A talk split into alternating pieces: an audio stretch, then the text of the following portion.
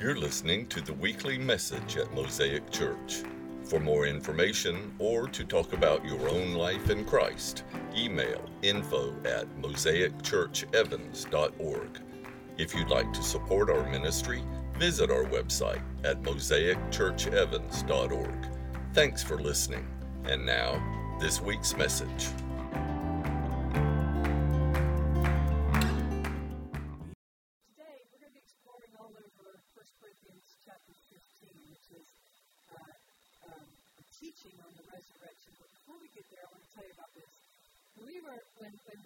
My daughter Claire Marie was little, um, we got in the car to go on a trip, she'd be in the back seat, and she almost always, even before we got out of the driveway sometimes, she would say, Daddy, tell me a history story. And she always said it just that way, Daddy, tell me a history story. And probably does not surprise most of you here that Steve was ready. He could tell a history story at the drop of a hat, so he would launch into some story about the Depression era or the Civil Rights Movement or World War II. Sometimes he would tell a story about uh, grandfather, his dad, uh, his journalistic exploits. He was a journalist in, the, in, in Atlanta during the Civil Rights era, and so, so, so Steve would launch in, and Claire learned so many things sitting in the back seat of, those, of that car um, during those trips. Claire and Steve were perfect for each other in that way. She loved to hear his stories, and he loved to tell those stories. And, um, and I can tell you that she is the woman she is today who knows politics, who knows history, because of those stories. And those stories were perfect for me, too. Perfect for me. Because about 30 seconds in, I was comatose. Completely out. And would be until we got to wherever we were going or we stopped for lunch. So we know it was win win win for me. But here's the point the story matters. The story matters. It's why God told the Israelites to rehearse their history around a meal year after year after year. And, and they still do it even to this day. They are coming to the end of their Passover week even now. So they won't forget how He rescued them from Egypt, how the Lord passed over the houses of their ancestors uh, that night when He shocked Egypt into letting His people go. So they wouldn't forget, God instructed the Israelites to set aside a whole week every year, and it would begin with this Passover meal where the youngest one at the table would ask the oldest, What makes this night different from all other nights? And with that question, they would launch into the epic story of being delivered from generations of slavery by the very hand of God.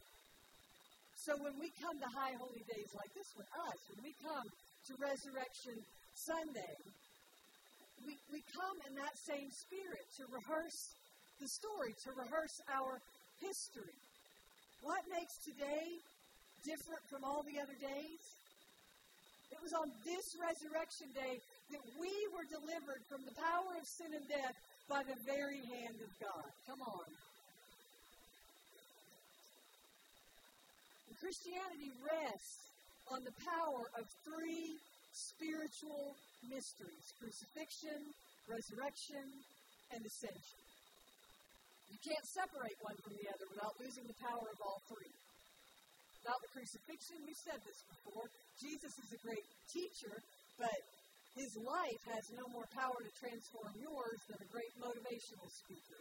Without the resurrection, Jesus was a brave martyr, but he would have no more power to deliver you from death than your insurance agent. Paul tells us this in his first letter to the Corinthians, chapter 15, that without these two things, crucifixion and resurrection, we got nothing. The crucifixion is what Jesus' whole life was pointed toward. He was the Passover. Having lived a life without sin, a perfect example of humanity, Jesus carried his cross up on a hill and he laid himself down. One last sacrifice for all time. He who knew no sin accepted responsibility for all sin, accepted responsibility for all of us. They nailed him to a cross, he hung there until he died. And while he was dying, they challenged him and they derided him and they deserted him and grieved him and rejected everything he stood for. Which is to say, that if you've been through it, whatever it is, Jesus has been through it with you. I hope you can hear that hope. Especially in this last year, if you have felt alone, you've not been alone. So they nailed him to a cross and he hung there. And when the sky turned dark, a curtain in the temple was mysteriously torn in two, and Jesus stopped breathing.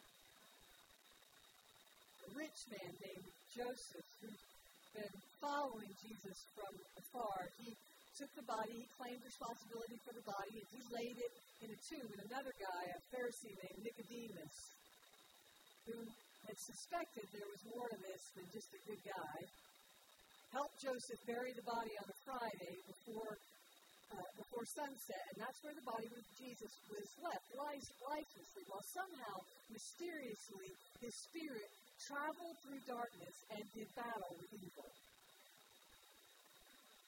That's why I'm partial to that line from the Apostles' Creed, the one we just read.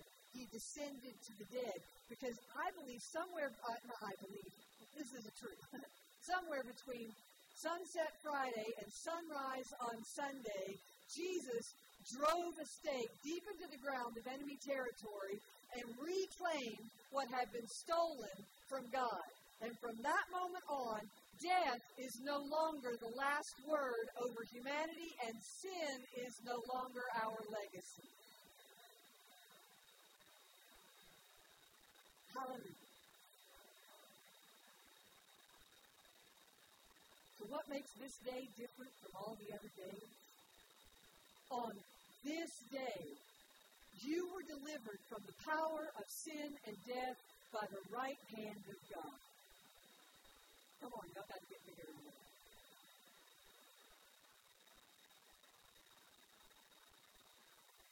Now you are invited into the feast.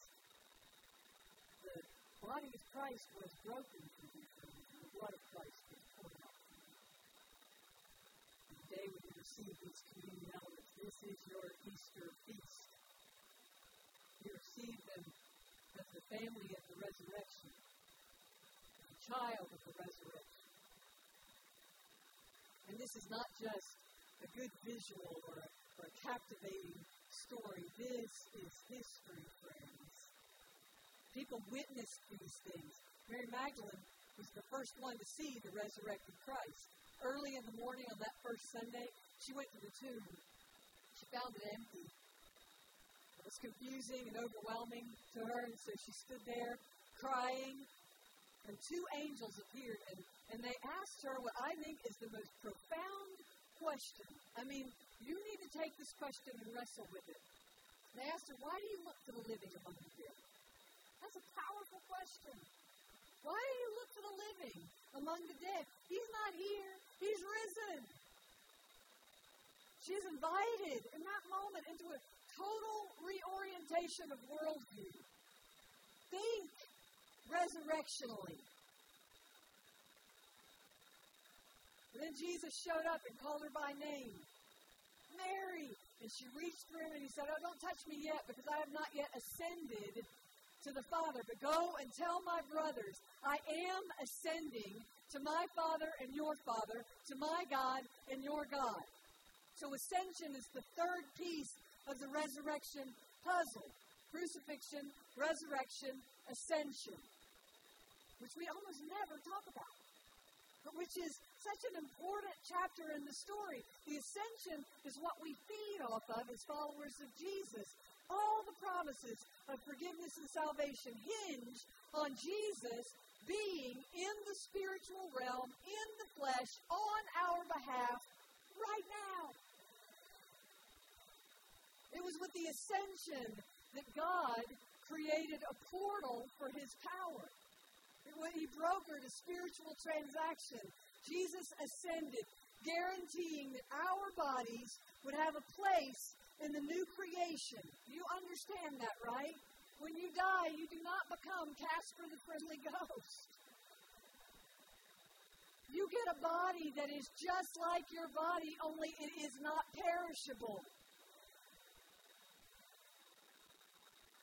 And the Holy Spirit descended in that equation, guaranteeing our spiritual and productive participation in the welcome and advance of the kingdom of God. You get empowered.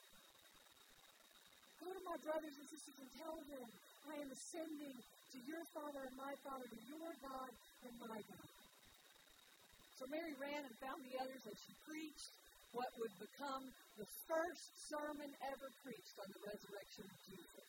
She said, I have seen the Lord. Thank you very much, Wilma. And that takes us to 1 Corinthians chapter 15, verses 3 through 8, where Paul would expound on that witness. He told us Jesus also appeared to Peter and then to the twelve and then to everyone who was in the upper room, which was more than the twelve people. And then after that, he appeared to more than 500 people at one time. And so, just by those accounts of the people who actually witnessed the resurrection Jesus, they, they tell me they estimate at least 600 people saw him. And Paul says that more than half of those people, many of those, are still alive as he is writing this account of the resurrection to the Corinthian church. There were witnesses to this resurrection power. After the ascension, after the ascension, Jesus also appeared to Paul before Paul was even a believer. And I have to tell you, I have seen that happen. Just about this time last year of someone in my office who had no faith when she walked into that office. And somehow I didn't see Jesus, but she saw Jesus. He came and he came into my office, spoke to her, and when she came out of that prayer, she was a believer. It wasn't just a prayer, it was an encounter. And, I, and she was at the service this morning, and she said, That moment, that day, changed my life.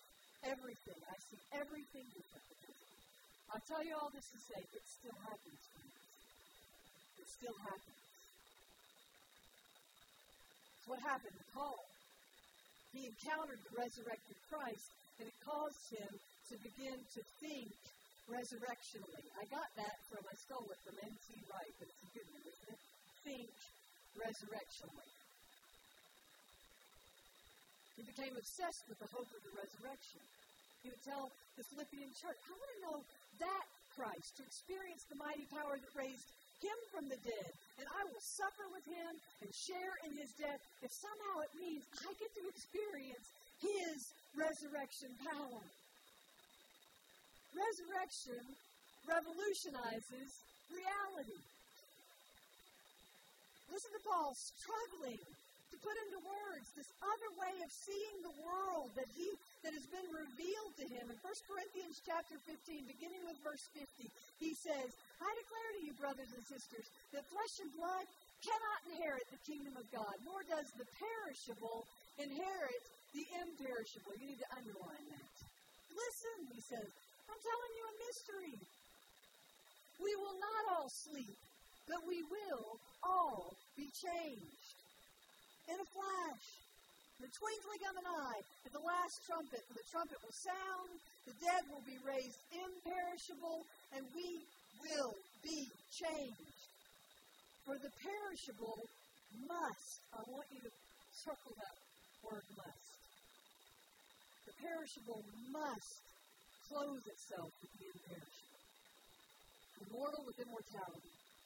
When the perishable has been clothed with the imperishable and the mortal with immortality, then the saying that is written will come true death has been swallowed up in victory. Where, O oh death, is your victory? Where, O oh death, is your sting? The sting of death is sin, Paul says, and the power of sin is the law. In other words, the power of sin is you trying so hard in your perfectionistic fallen self to get it right on your own steam. Thanks be to God who gives us the victory through our Lord Jesus Christ. Paul is trying to explain the unexplainable. He tells us something radical here about our bodies and about our lives and about life itself that all we are and all we see only makes sense, only lives when it is swallowed up in the truth of the resurrection. The perishables, including your life, your mortal body, gain their value only as they are swallowed up in resurrection life. I want you to think about what it can mean to your life if you live now like that's true. As if the imperishables are what give life to the perishables. I don't want to slide too quickly past that point because you know what? We spend a lot of time and effort on our perishables. We place a lot of value on house, car, food, clothes, computer, phone, health, all perishable. All perishable. As best I understand it, part of the reason we never really feel fulfilled in this life, and why we try so hard to fill the void with things, is a misdiagnosis of our lives. We assume we can fill the void ourselves, but the void can be filled with perishables. I want you to stop and hear that statement. It, it, it, it, it's, it's so obvious when we say it that way. So we can acknowledge that this is impossibility. The void cannot be permanently filled with a perishable. The void cannot be permanently filled with perishable. No wonder we stay so frustrated and empty while we surf Amazon looking for the next new thing or spend our Saturdays walking through rummage sales at car lots or whatever it is. A lot of our frustration in this world is a misdiagnosis of our lives. So what will last? What are the imperishables? Look at verse 42. Paul spells it out. Chapter 15, verse 42. He says, so, so, so it will be with the resurrection of the dead. The body that is sown is, in, is perishable. Excuse me. The body that is sown is perishable. It is raised imperishable. It is sown in dishonor. It is raised in glory. It is sown in weakness. It is raised in power. It is sown a natural body. It is raised a spiritual body. That is Paul telling us how to think resurrectionally. So it will be with the resurrection, he says.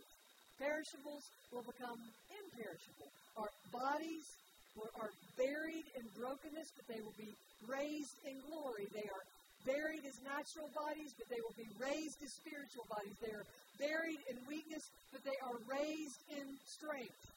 And this is not some future tense, oh, in the sweet by and by kind of truth, because right now some of you are buried in your weakness. Some of you are buried in brokenness right now. It's a tremendous present tense hope. And these three lines take us all the way through the story. Buried in brokenness, raised in glory. Buried in weakness, raised in strength. Buried as mortals, raised into spiritual life. Which is to say, listen to this, friends. Listen. But right here, Paul is giving us this generous invitation to press into the crucified flesh of Jesus everything that is perishable, everything that breeds death, that will eventually die. With the assurance that Jesus will carry all those things with him all the way through to life in a way that doesn't breed shame or loss or death, but that breeds freedom and life. I want you write this question down and do. What things in my life need to be pressed into the flesh of Jesus? What things in my life need to be pressed into the flesh of Jesus? Well, let me ask it this way. What in my life is buried in brokenness? Where am I allowing weakness to bury me? And what ways am I allowing the physical to overwhelm the spiritual? But what things need to die? What am I dragging around? The best thing I could do for myself is press it into the flesh It into the crucifixion. Listen, the principle of the resurrection says that if I will press the things that breathe death into the flesh of the crucified Jesus, then when he is resurrected and he lives, when he stands up again, and he did, I stand up again too. I can be resurrected too. Resurrection invites us, listen, resurrection invites us to stand up inside the power of God. Even if I found myself in a valley again, even if I found myself spiritually poor again, stuck again, idolizing again, going around that same tired mountain again, come on. Looking for a physical fix to a spiritual problem.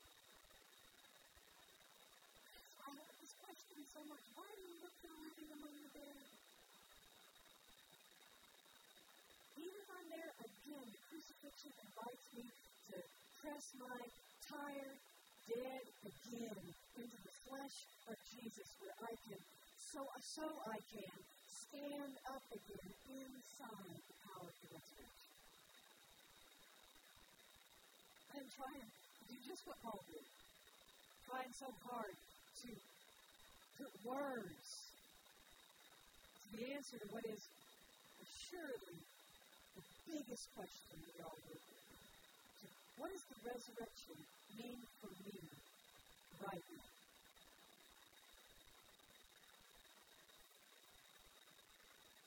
I am sure that your quiet times are a personal daily revival.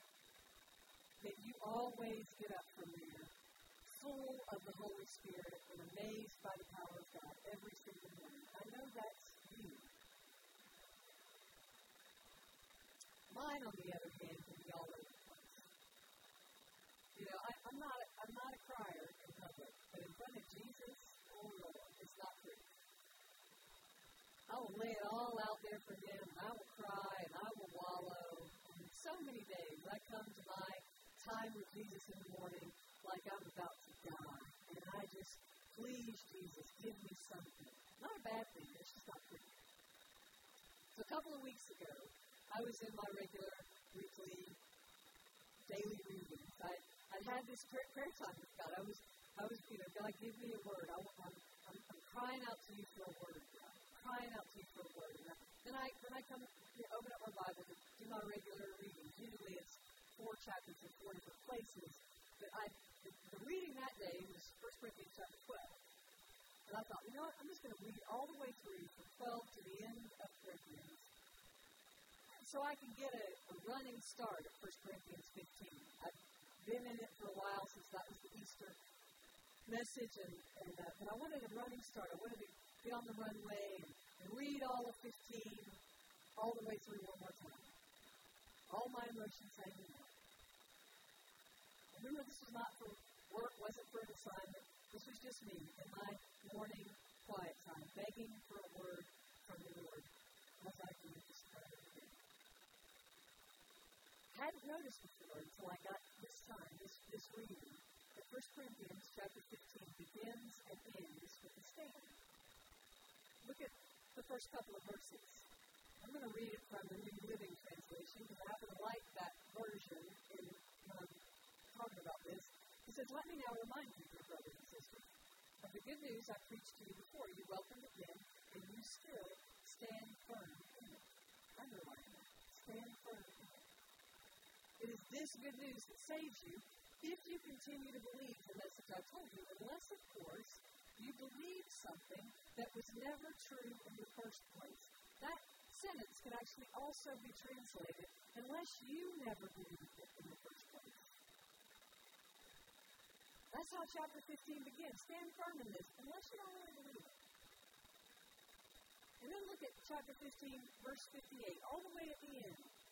He says, So, my dear brothers and sisters, be strong and immovable, or as it says in the NIV, Therefore, my dear brothers and sisters, stand firm. There it is. Stand firm. Let nothing move you. Always give yourselves fully to the work of the Lord, because you know that your labor in the Lord is not in vain, or that nothing you ever do for the Lord is ever useless. So I read these two, this whole chapter, these two bookends that day. The whole between them, verses 3 through 57, is glorious apologetic on the, the resurrection. I got a word. I wrote it in my journal as it came to me. I got word from the Lord and I want to share it with you. Here's what I heard. I heard this. You will keep standing. And you know what will hold you up? The resurrection. It is the resurrection that keeps you upright. The resurrection, which literally means stand up. That's what it means in the Greek. Resurrection is your strength and your answer and your comfort and your strategy, and it is what you'll walk in and walk toward. It is resurrection power that holds you upright, so you will keep standing, Carolyn, because resurrection. It's like God was saying to me that morning, Carolyn, you need to go through that same transformation Paul went through, and through that same transformation Mary went through, and Peter and the hundreds of others who first saw him, whose lives then took a radical turn, uh, turn toward the kingdom of God. You need to think resurrectionally, not horizontally, not vertically, but resurrectionally and and enfolded by it, enveloped by it, 360 degrees in every direction, enfolded by the resurrection. And in my awe, I stood before the Lord that morning and I said, I have no idea what you're talking about, God.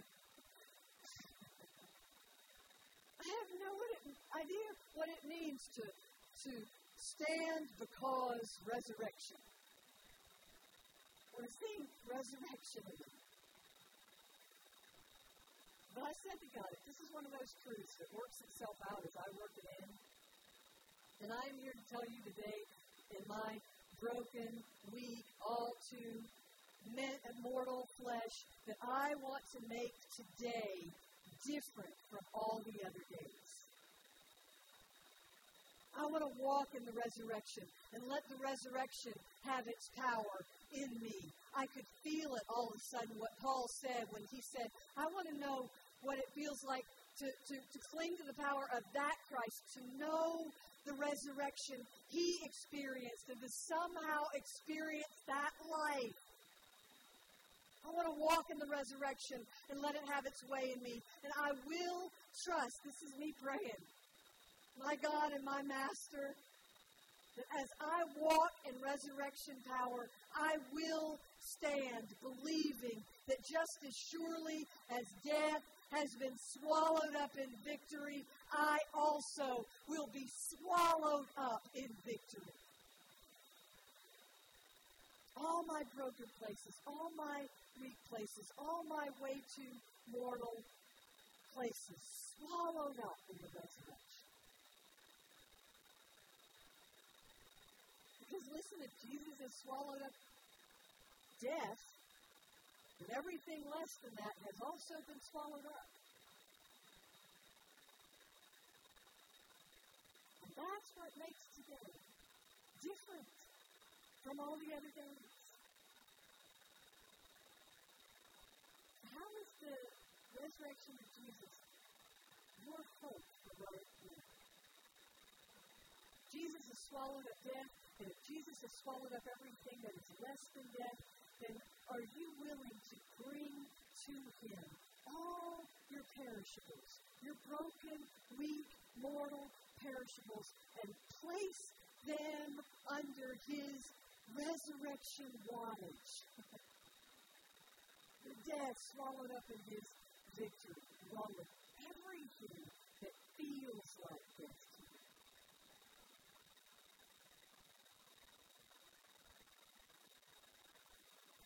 Francis Asbury wrote this in his journal. He wrote, I greatly long to be swallowed up in. How greatly long to be swallowed up in the. I would invite you to that.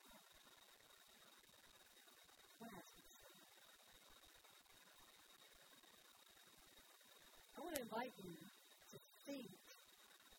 resurrection. To cultivate a longing to be lost in the of Because, friends, I genuinely you to be swallowed up in God. To be swallowed up by His life. That's what I want for you because it is a beautiful life. This life.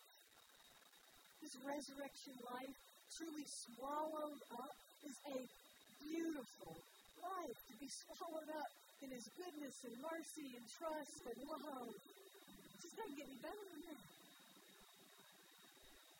I want you to be swallowed up by Him today if you are fighting the enemy or his demons. I want you to be swallowed up in Him today if you are struggling against your own disobedience or doubt. I want you to be swallowed up in the Word of God life. To see this life inside of Christ, the life you were meant to live. Thanks for taking the time to listen to our message. If you live in the area and are looking for a church home, we'd love to see you. Visit us or check out our website at mosaicchurchevans.org for more information. May God bless your day.